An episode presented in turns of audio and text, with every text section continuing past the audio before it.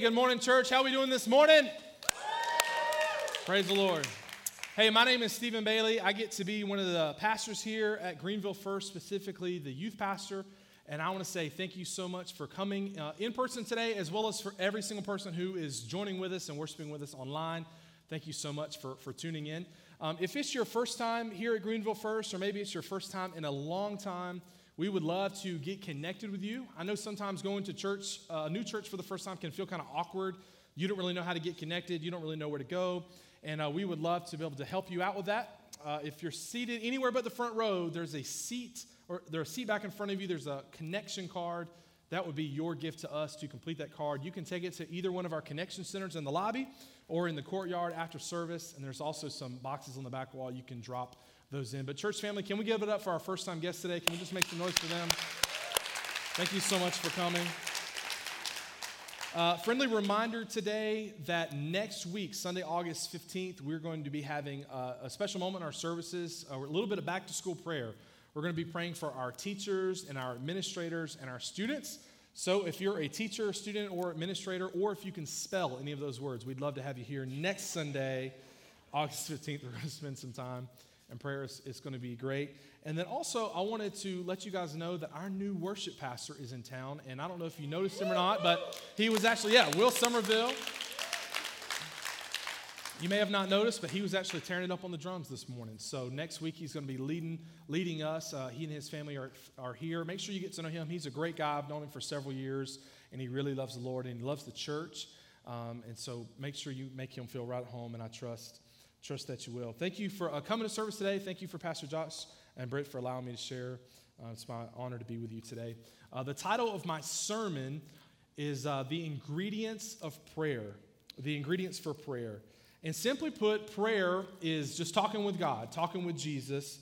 And today I want to explain a very familiar passage to you known as the Lord's Prayer. It's in Matthew chapter 6. And we're going to be going through how Jesus uh, taught us how to pray. He says, This is how you should pray, and he goes into the Lord's Prayer. So we're going to be talking about that, that. And I specifically want to encourage those of you like me in the room that have often struggled with prayer. Uh, I'm the type of pastor, I, I, never want to come up here and preach something uh, and then live completely differently. So I, I, I want to be honest. With, I'm always honest, but today I want to be uh, just exceptionally honest and let you know that even as a pastor, my, my whole life, I've actually struggled with prayer. Um, I'm a very task oriented person. Uh, I, am a doer. I struggle with being a human being. I, I, I, try, you know, I'm more like a human doer. You know, I, I just always get stuff done. I, I'm the type of person, I have a to do list. And sometimes on my to do list, there's a line that says, make another to do list for this other thing, okay? I just, I love getting things done. I love getting things accomplished. Uh, for me, I would rather uh, do things for God than necessarily sit with God. And this is something I've struggled with my, my whole life because when it comes time for prayer, uh, oftentimes I, I, do it because I know that I'm supposed to, but then I go on and I do these other things. And the older that I've gotten and the, the more time I've spent with God, uh, I've realized that prayer forces me to realize that who I am is not what I do. Who I am is who I am in Christ, okay? And so I, I want to encourage those of you in the room today that maybe you feel like me and you say, hey, prayer is great and everything. I know I'm supposed to do it, but I really, like, I'm just a worker. Like, I just like to do stuff. You can still have an incredible relationship with God and have an intimacy with God and not spend hours every single day in prayer. I just want to encourage you with that. Growing up, I felt I thought you had to have a prayer closet, and I thought you had to pray for two hours a day. And I thought when you prayed, you had to list all of your needs to God because if you didn't list all your needs, that He wouldn't know them. And uh, I, I do want to be clear there's nothing wrong with praying for a long amount of time. I've done it before, it's awesome. There's nothing wrong with having a prayer closet or a prayer room, or you may be blessed to have a prayer house, praise the Lord. Uh, all right? There's nothing wrong with having a specific place to pray, but I want to encourage you today just because you don't doesn't mean that you're not devoted to God. I've always struggled with prayer myself. But I, I want to begin today by asking you this question Have you ever done the right thing the wrong way? The right thing the wrong way. I want to give you a couple uh, examples of this. Um, have you ever asked a teenager to clean a bathroom before? Yeah, yeah. Uh, they're, they're doing the right thing, but sometimes they just don't know how to do it the, the right way, okay? And you may say, How do you know this? You don't have teenagers. Well, let me tell you something.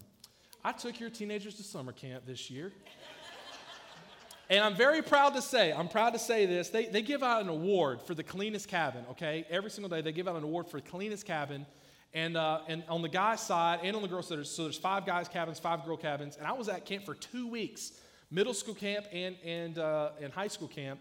And so we had, I think we had like six opportunities to get the cleanest cabin award. And I'm proud to say that our guys uh, got it five out of the six days that we were at camp. Yeah.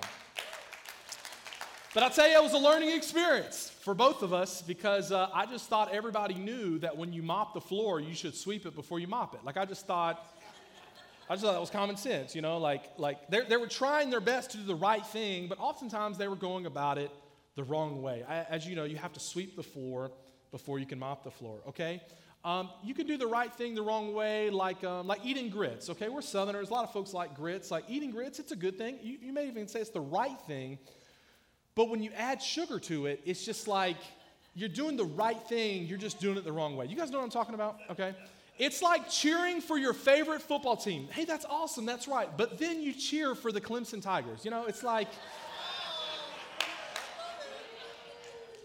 We're going to have some fun today. Hey, seriously though, uh, you need to pray for me because I'm really into college football and my Georgia Bulldogs open the season against Clemson and I just don't know that we're going to make it. I just don't know. So I'm trying to like keep my faith. But you can be doing the right thing the wrong way. And in Jesus' day and age, there was a group of people, they were doing the right thing, they were praying to the Lord, but the problem is they were doing it the wrong way. They were making it all about themselves.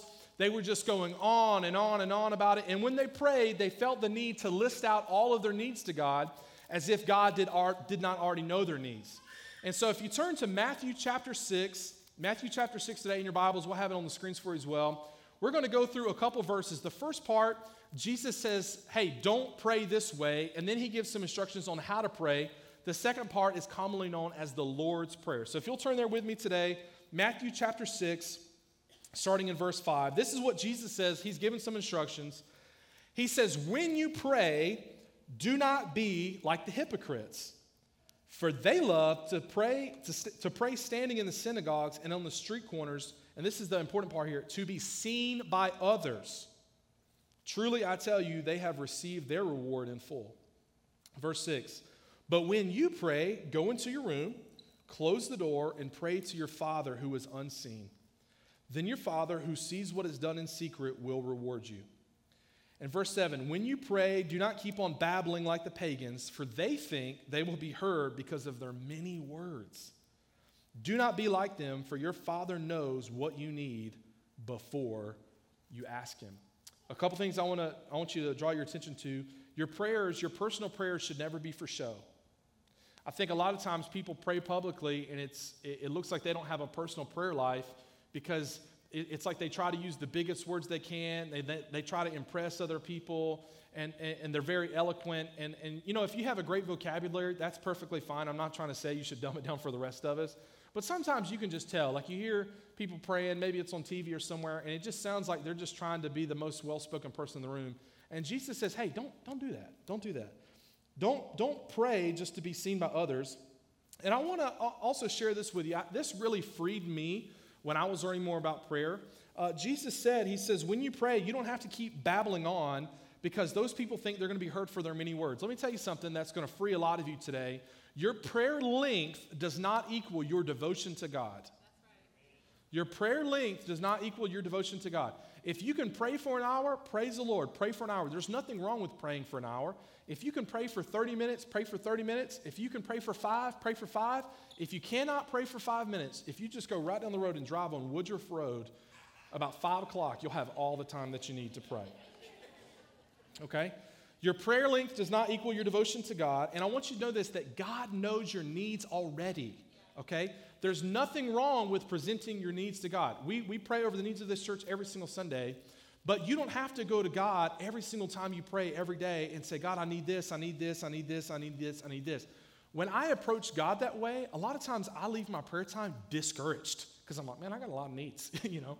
But when I, when I go to God and I pray the way He taught me how to pray, He teaches us how to pray in the Bible, it, it makes me feel completely different. It makes me feel very encouraged. So today I'm going to share with you, uh, I've just got a couple verses. It's uh, Matthew chapter 6, verses 9 through 13, and it's known as the Lord's Prayer. And we're going to put it on the screen for you, and in a moment we're going to read it together. But I want you to notice this little, this little phrase, this little sentence that Jesus starts off with in verse 9. Matthew chapter 6, verse 9, he goes, This then is how you should pray. He doesn't say this is what you should pray. He doesn't say you have to pray this prayer this exact same way. He doesn't say memorize this pray, prayer and pray it as often as you can. Okay, I've been around a lot of people that want to recite the Lord's Prayer. Okay, I've seen it in movies where like people are praying and it's like the default, Our Father who art in heaven. Okay, there's nothing wrong with that, but when Jesus gave us these instructions, He didn't tell you this so that you would memorize it. He doesn't say, when you pray, pray like, like this exact way this exact phrase, phrases, he says this is how you should pray. In other words, it's, it's a framework, it's a blueprint, it's an outline, or I like to refer to it as the ingredients for prayer. So I want to do this. I want us to read it together out loud. He says, This then is how you should pray. And let's read it together. It says, Our Father in heaven, hallowed be your name. Your kingdom come, your will be done on earth as it is in heaven. Give us today our daily bread and forgive us our debts as we have also forgiven our debtors. And lead us not into temptation, but deliver us from the evil one. For yours is the kingdom and the power and the glory forever. Amen. Jesus lists here uh, in a paragraph form several ingredients for uh, what he's looking for in your personal prayer life. And I want to make that distinction your personal prayer life. Sometimes when you pray for others or you're praying for needs or you're praying for healing, it may sound a, lot, a little bit different, but I'm talking about your ongoing relationship with God. When you pray every single day and when you spend time with the Lord, this is what it should sound like, okay? So, the first ingredient that I want to talk to you about today is that you would know God. That you would know God. He opens the, opens the example prayer by saying, Our Father in heaven.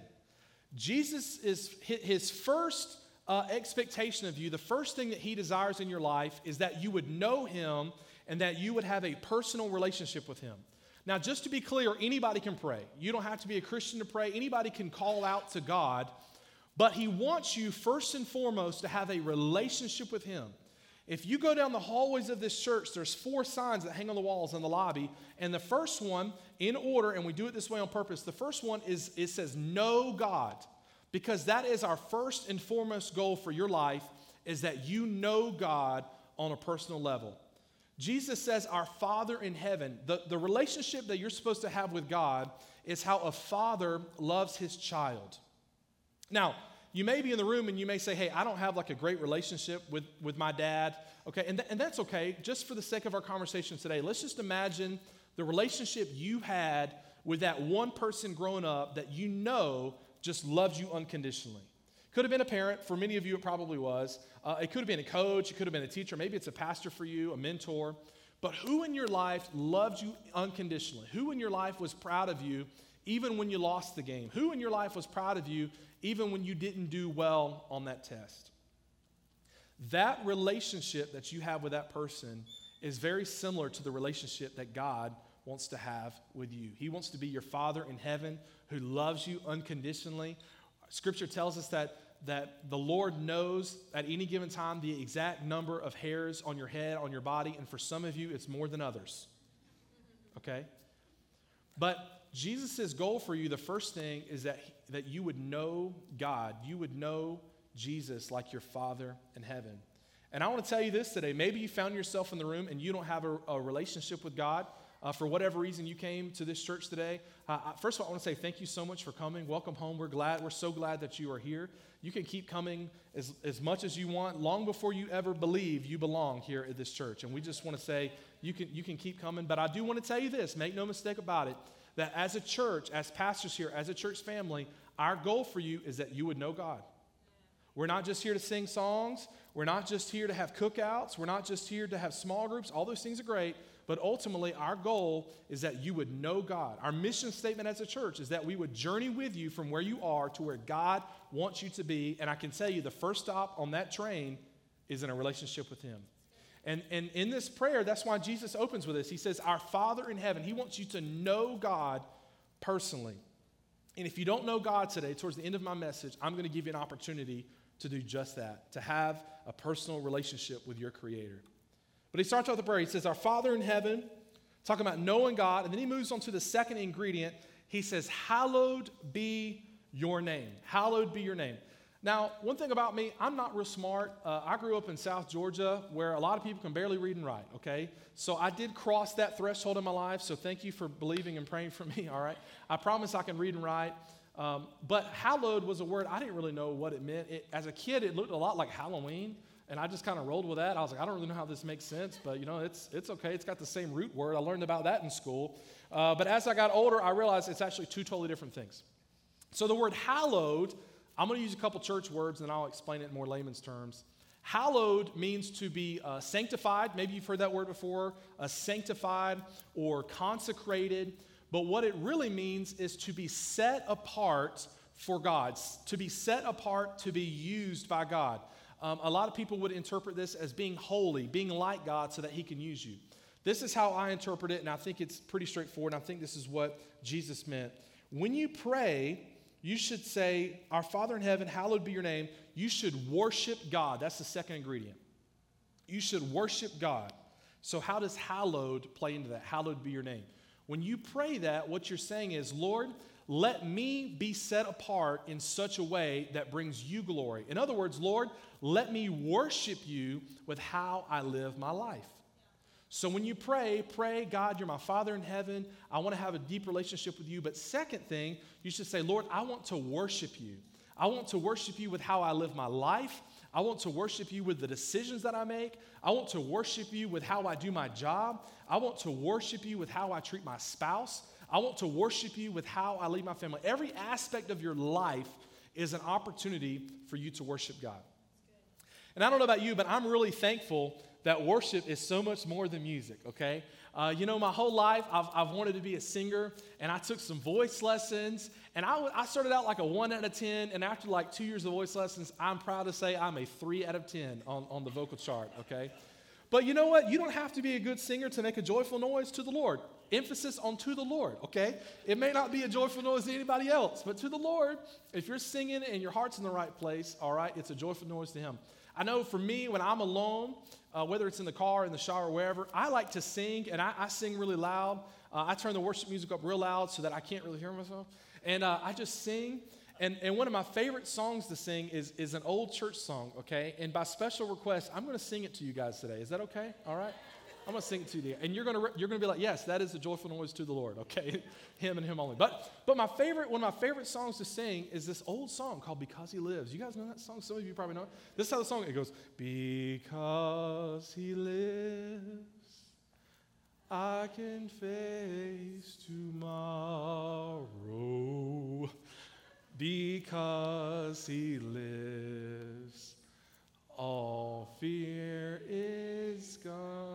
cut it off right there because for the sake of time. All right. Plus, I don't want anybody to leave prematurely. me, me, me, me, me. Yeah, Pastor Will, can I join the worship team? Thank you. I saw that. Yes, that's awesome. But when you pray, you should pray that you can know God personally as your loving Heavenly Father. And when you pray, you should pray that your life is representation of a life where you are worshiping God. And then the third thing he says this He says, Your kingdom come your will be done on earth as it is in heaven. And what he means to say by that is when you pray, you need to pray that God's perfect will for your life and for everyone else and for our world comes to fruition. You should pray his plan and purpose for your life. I told you guys, I'm going to be honest with you. I'm always honest, but today I'm a little bit extra honest. Uh, growing up, I did not want to be a pastor It was not really a, a, desire of mine. I went to churches where the services were real long, real, real long, okay? Real long. And I used to fall asleep under the pews, okay? I probably shouldn't admit this publicly, but you know, if you grew up in church where people were like slain in the spirit, sometimes I just lay down. I just lay down. I just take a nap. They're like, look at it, he's worshiping the Lord. I'm like, I'm, I'm worshiping. I'm doing it, okay? But I never really wanted to be a pastor. That was not like a desire of mine. As a kid, I wanted to be a firefighter. Uh, later on, uh, I started, about middle school, I started kind of feeling a, feeling a stirring in my heart to go into ministry. And I, those days I was excited about it, and a lot of days I, I wasn't. I, I really thought I was going to go into the military, maybe be like a pilot or something like that.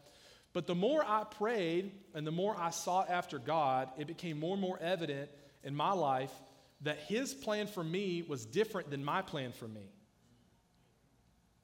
And I knew that if I was going to follow Jesus, I couldn't just listen to His voice when it was convenient for me. I had to listen to His voice all the time. And the more I prayed and the more I sought the Lord, it became so evident in my life that what I was supposed to be doing is what I'm doing right now. And I, I want to make something really clear to you. Um, the, the, the pinnacle of being a Christian is not being a pastor, okay? Like, I'm a person just like you. Ask my wife, okay? She'll tell you. Uh, I, I, make mistakes too. I, am no better than anybody else. Being a pastor doesn't make you any better of a Christian than, any, than anybody else. But I can tell you that when you are living in God's perfect plan and purpose for your life, it's the greatest adventure that you could ever be on. And so I want to encourage you in your prayer time, pray his specific plan for your life. I, I, just want to talk to just our students for a second. As you guys are, are getting ready and, and you're finishing high school eventually, um, and you're praying about what to do, don't choose the route that's necessarily the most convenient or don't choose the route that necessarily pays the most money. You choose the route that God puts in your heart. And I believe that God calls some of us to be pastors, and He calls more of us to be teachers, and He calls some people to be parents and doctors and lawyers and so many things. Whatever it is that God has called you to, if you will live according to that purpose, it'll change your life forever. Can you guys agree with me? Is that true? Pray His plan and purpose for your life. Ask yourself this when you pray Lord, what do you want from me? I want your perfect plan for my life.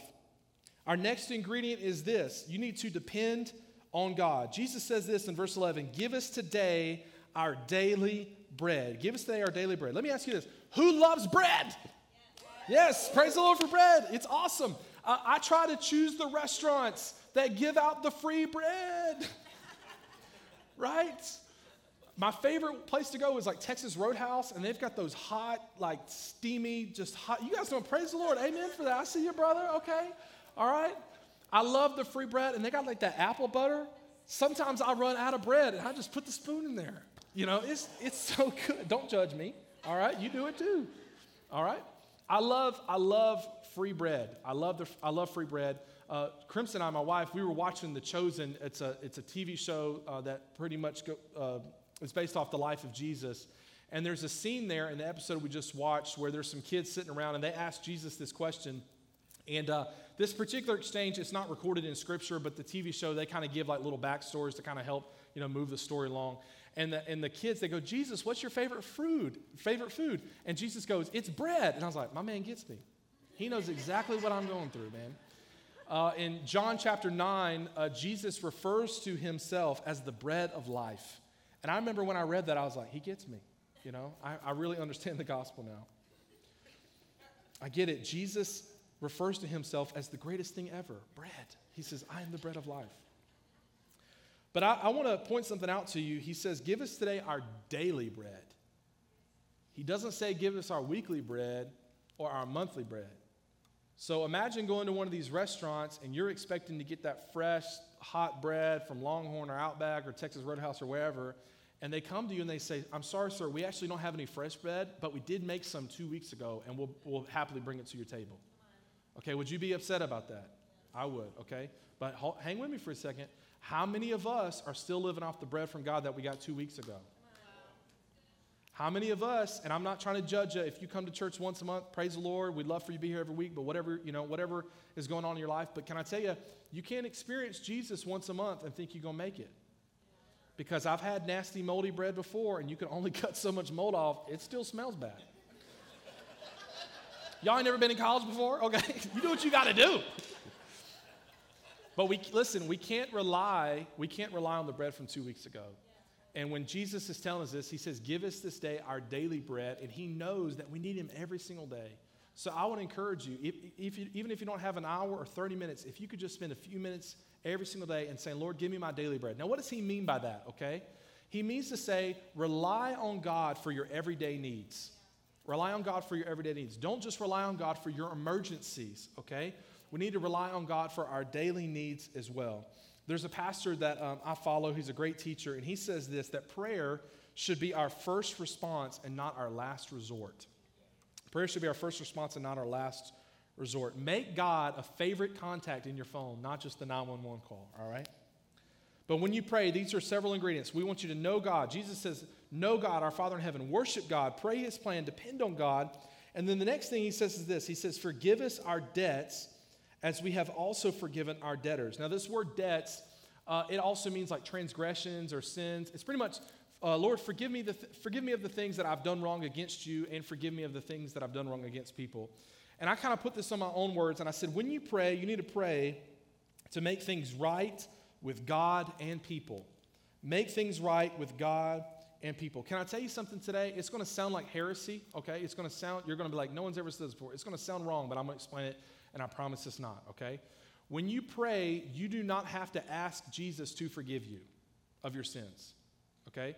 Because by asking if he can, you're implying that he might not. When you pray, you don't have to ask, Jesus, will you forgive me? Because we know that he's already going to forgive us. But when you pray, you confess your sins to Jesus, and it's like every time you say, Lord, I'm so sorry I messed up, he goes, boom, forgiven. Over and over again. Every time you list out your sins, say, Lord, I confess this, I'm struggling with this, I, I messed up, he goes, You're forgiven. It was brought to my attention, and I knew the scripture, but I didn't originally have it in my sermon, but it was brought to my attention that 1 John chapter 1, verse 9 says that if we confess our sins to the Lord, he is faithful to forgive us. So you don't have to ask for forgiveness, but we can confess our sins and Jesus automatically forgives us. And I also want to say this too we can't become a people who are really great at prayer, but then we're terrible with other people. I, I shared this uh, message a couple weeks ago, I think it was two weeks ago, with our students. Uh, comes out of Acts, I think it's chapter 3, where Peter and John. Uh, they're on their way to uh, their daily prayer. So, back in those days, they had prayer services at the synagogue three times a day. And so they're, they're going to the, um, I believe it's the last one of the day.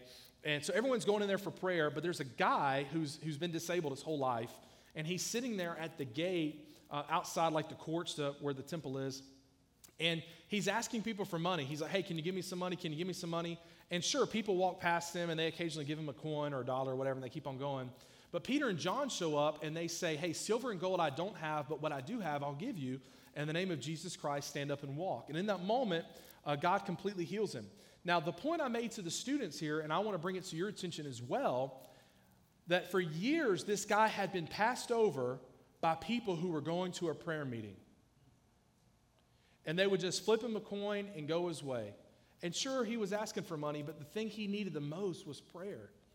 And I think it's so wild that people can become so great at prayer, but yet not see the needs of the people around them. And I don't think, I, I, I, my hope and prayer is that we're, we're more like Peter and John than the people who are like going to the services. We can't become people who are so great at coming to church and we're so great at singing and we're so great at praying, but then we're terrible at forgiving other people. And I can tell you, if you wonder if God answers prayers, let me tell you the fastest prayer that God's ever answered in my life Jesus, would you let me know who I need to forgive? When you pray that, somebody will pop in your head pretty much immediately, okay? And maybe today, when you leave, maybe when you spend some time in prayer in these 14 days of prayer, maybe God will bring somebody to your mind. Maybe for you, it's uh, somebody used to work for, or maybe for you, it's maybe a parent, or, or maybe uh, you know your ex, or something like that. And I'm not saying to forgive someone, you have to call that person up and rehash everything. That's not what I'm trying to say. But you can forgive someone in your heart. And there may be an opportunity for you to call them and make things right. But even if that would be a little awkward, or even though that's just not, maybe it's not possible, maybe that person has passed away, you can still forgive in your heart and move on with your life. God desires for us to be in a healthy relationship with Him and other people, make things right with God. Our next ingredient for prayer, Jesus says this in verses, verse 13. He says, Lead us not into temptation, but deliver us from the evil one. This actually is not a very good translation if you didn't know, the New Testament was originally written in Greek, and it's been you know, translated to hundreds of different languages, and obviously we're reading it today in English. But this is not a great translation. A better translation would say, uh, let us not be led into temptation because Jesus is never going to lead you into temptation. I just want to be clear on that. So Jesus, God does not lead you like, come on, time for temptation. Like he doesn't do that, okay? Uh, a better translation is, Lord, help me to not be led by the enemy, Satan, into temptation.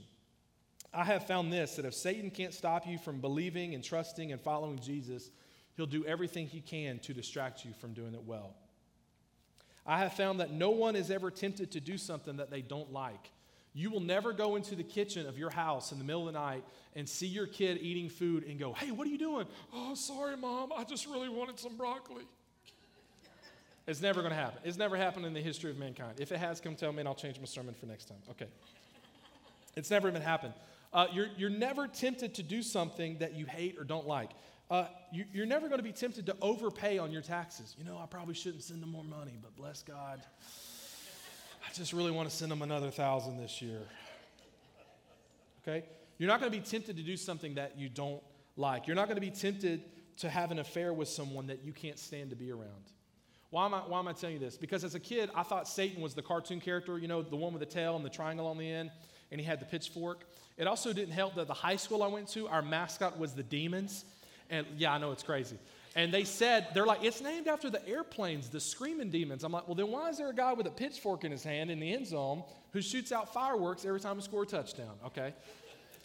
But a lot of times people think of the devil that way. They think of the devil as this cartoon character. And when you think of him like that, you really do yourself a disservice because you can't properly prepare for when you see him in your life.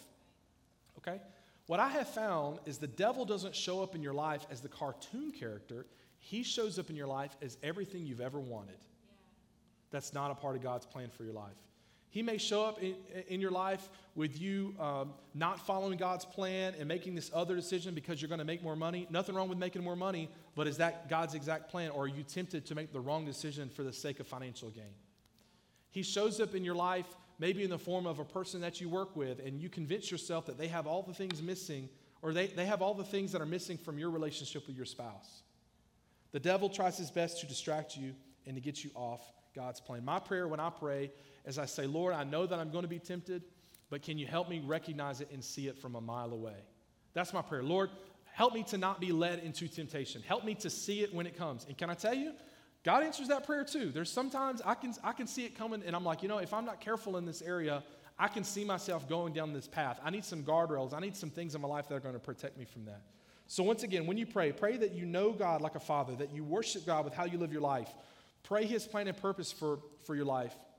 Depend on God for your daily needs. Make things right with God and people. Forgive others and, and confess your sins. Confront the enemy every chance you get. And lastly, he ends the scripture by saying this He says, Yours is the kingdom and the power and the glory forever.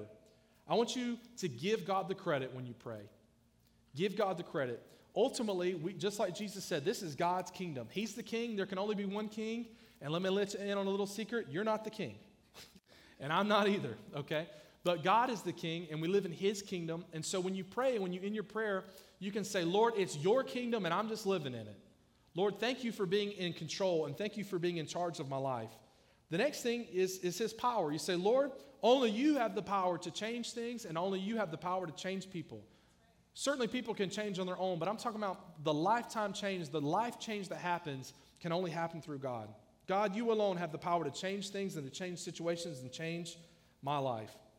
And then lastly, you say, Lord, it's for your glory. I'm giving you all the credit. I'm giving you all the credit for the blessings. I'm giving you credit for the good times and the bad times. It's because I know for me personally, the bad, time, the bad times is what made me who I am. I want to tell you this today that these are the seven ingredients. That's all I got today. These are the seven ingredients for a successful, for a wonderful personal prayer life. I want to challenge you when you pray you don't have to pray for an hour. You don't necessarily have to pray in a specific room. You don't have to let the only time you pray be in this church. Okay, can I tell you something? Uh, this church is, is not a building, it's you guys. The church is a group of people. This is just sheetrock and steel. And I'm thankful for the building. I, I'm, I'm glad that we're able to gather here, and I love air conditioning, right? But ultimately, you guys are God's people, and everywhere you go, that's where God inhabits. And I want to challenge you these are the seven ingredients for prayer. If you want to see things shift in your life, pray these seven things when you pray. If you want to be a better husband, a better, a better wife, a better spouse, a better parent, pray these seven things when you pray. If you want to see things shift in your life, if you want a renewed vision and a renewed focus, if you're looking for peace in your life and you're looking for wisdom and you're looking for God to guide you, pray these seven things. And these aren't my seven things. I didn't come up with it. This is literally from the mouth of Jesus recorded in Scripture. He says, This then is how you should pray.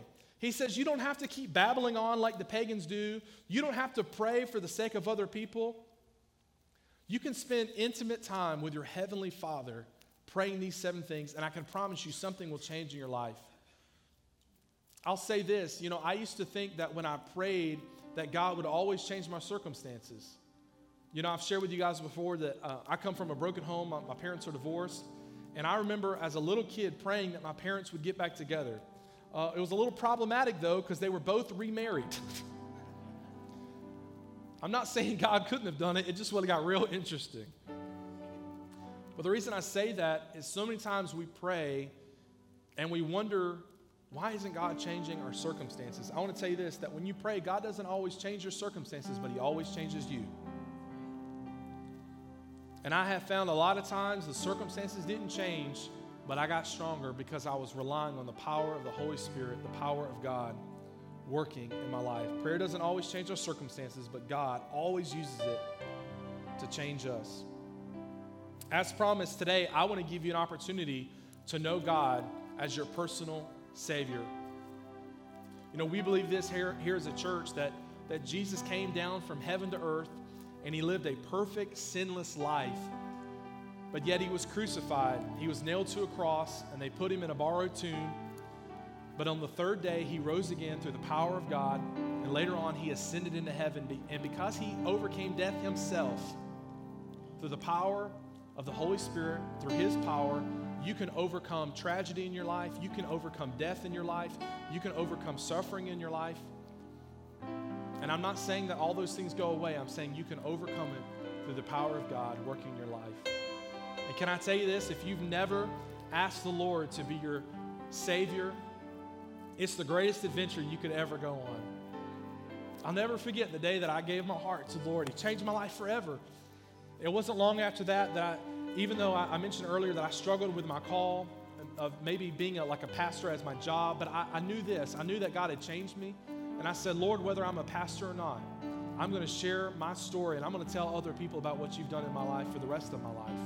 And you may have found yourself in the room today and you say, you know what, this all sounds great, Pastor, but I don't have a relationship with God. I'm going to give you that opportunity to make a commitment to Jesus, to say, Lord, I believe in you. I believe that you died for me and I believe that you rose again. I'm going to give you that opportunity. And I want to speak directly to our online crowd as well. You may be watching live right now one of our services, or you may be watching a little bit later on demand. You may even be one of my family members who is watching this message right now. I want to encourage you today, too. Just because you're not in the room doesn't mean that you can't experience the life changing power of Jesus Christ because God does not live in this room. He lives in each and every one of us, and He's all present and He's all powerful. He's everywhere all the time. And even in your living room or in your car, even on demand, right now, Jesus can come into your life and change it forever.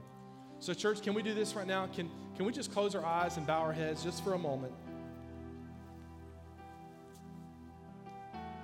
But if today's the day and you say, you know what, I want to know Jesus as my Father in heaven, I want to know Him as my personal Savior, I'm going to say a short prayer today. And if you haven't noticed already from the sermon, the exact words you use is not important.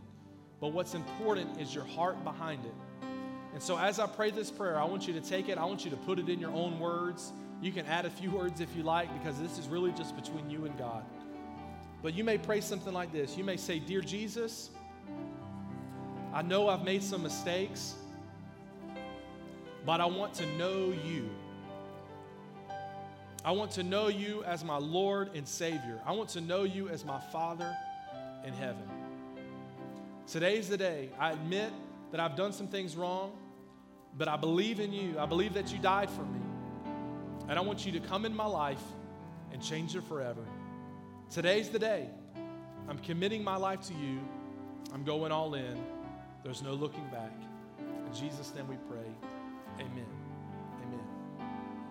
Church, I want to challenge you uh, if you made that your prayer today, as you exit uh, our room, we, have got a, a, resource for you. It's a little book, and it just says Following Jesus. Following Jesus. You can take it, it's free, it doesn't cost anything. You can take that with you.